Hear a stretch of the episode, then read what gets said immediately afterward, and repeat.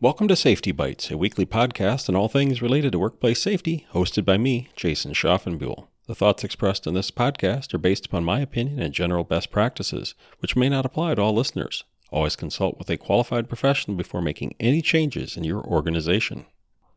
On April 16th, OSHA announced they would permit their compliance officers to use discretion when recommending citations following compliance inspections. OSHA recognizes that during the current COVID 19 pandemic, employers may have challenges complying with some existing OSHA requirements.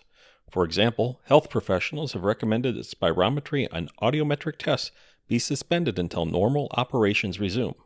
Due to that, if a compliance officer is inspecting your organization and you cannot comply with the specific elements of an OSHA regulation because of the current COVID 19 pandemic, the compliance officer will want to see that you've made a good faith effort to comply.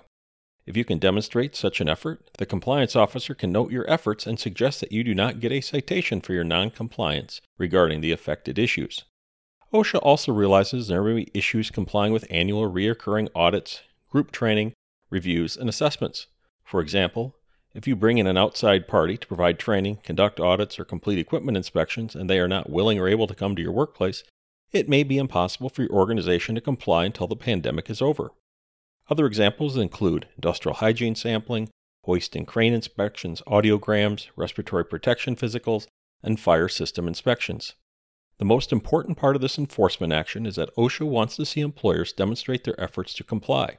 So keep copies of emails or records of other attempts you've made to comply.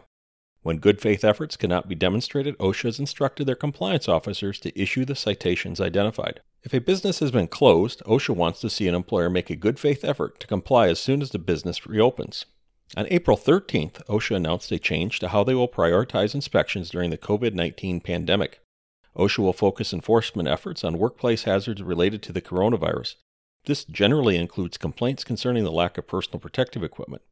On site inspections will primarily be focused on healthcare organizations, and OSHA has indicated that unless a non healthcare employer has a fatality or an imminent danger hazard, the inspection should be completed in an informal manner, which means the employer will receive a phone and fax response. Phone and fax means that OSHA will call the employer to discuss the alleged situation, then fax or email the employer a copy of the alleged hazard. Then you, the employer, has five days to identify in writing any problems found and note corrective actions taken or planned. If the response is adequate, OSHA generally will not conduct an inspection and close the complaint with no penalty or citation. It's important to realize these are directions given to OSHA's federal compliance officers.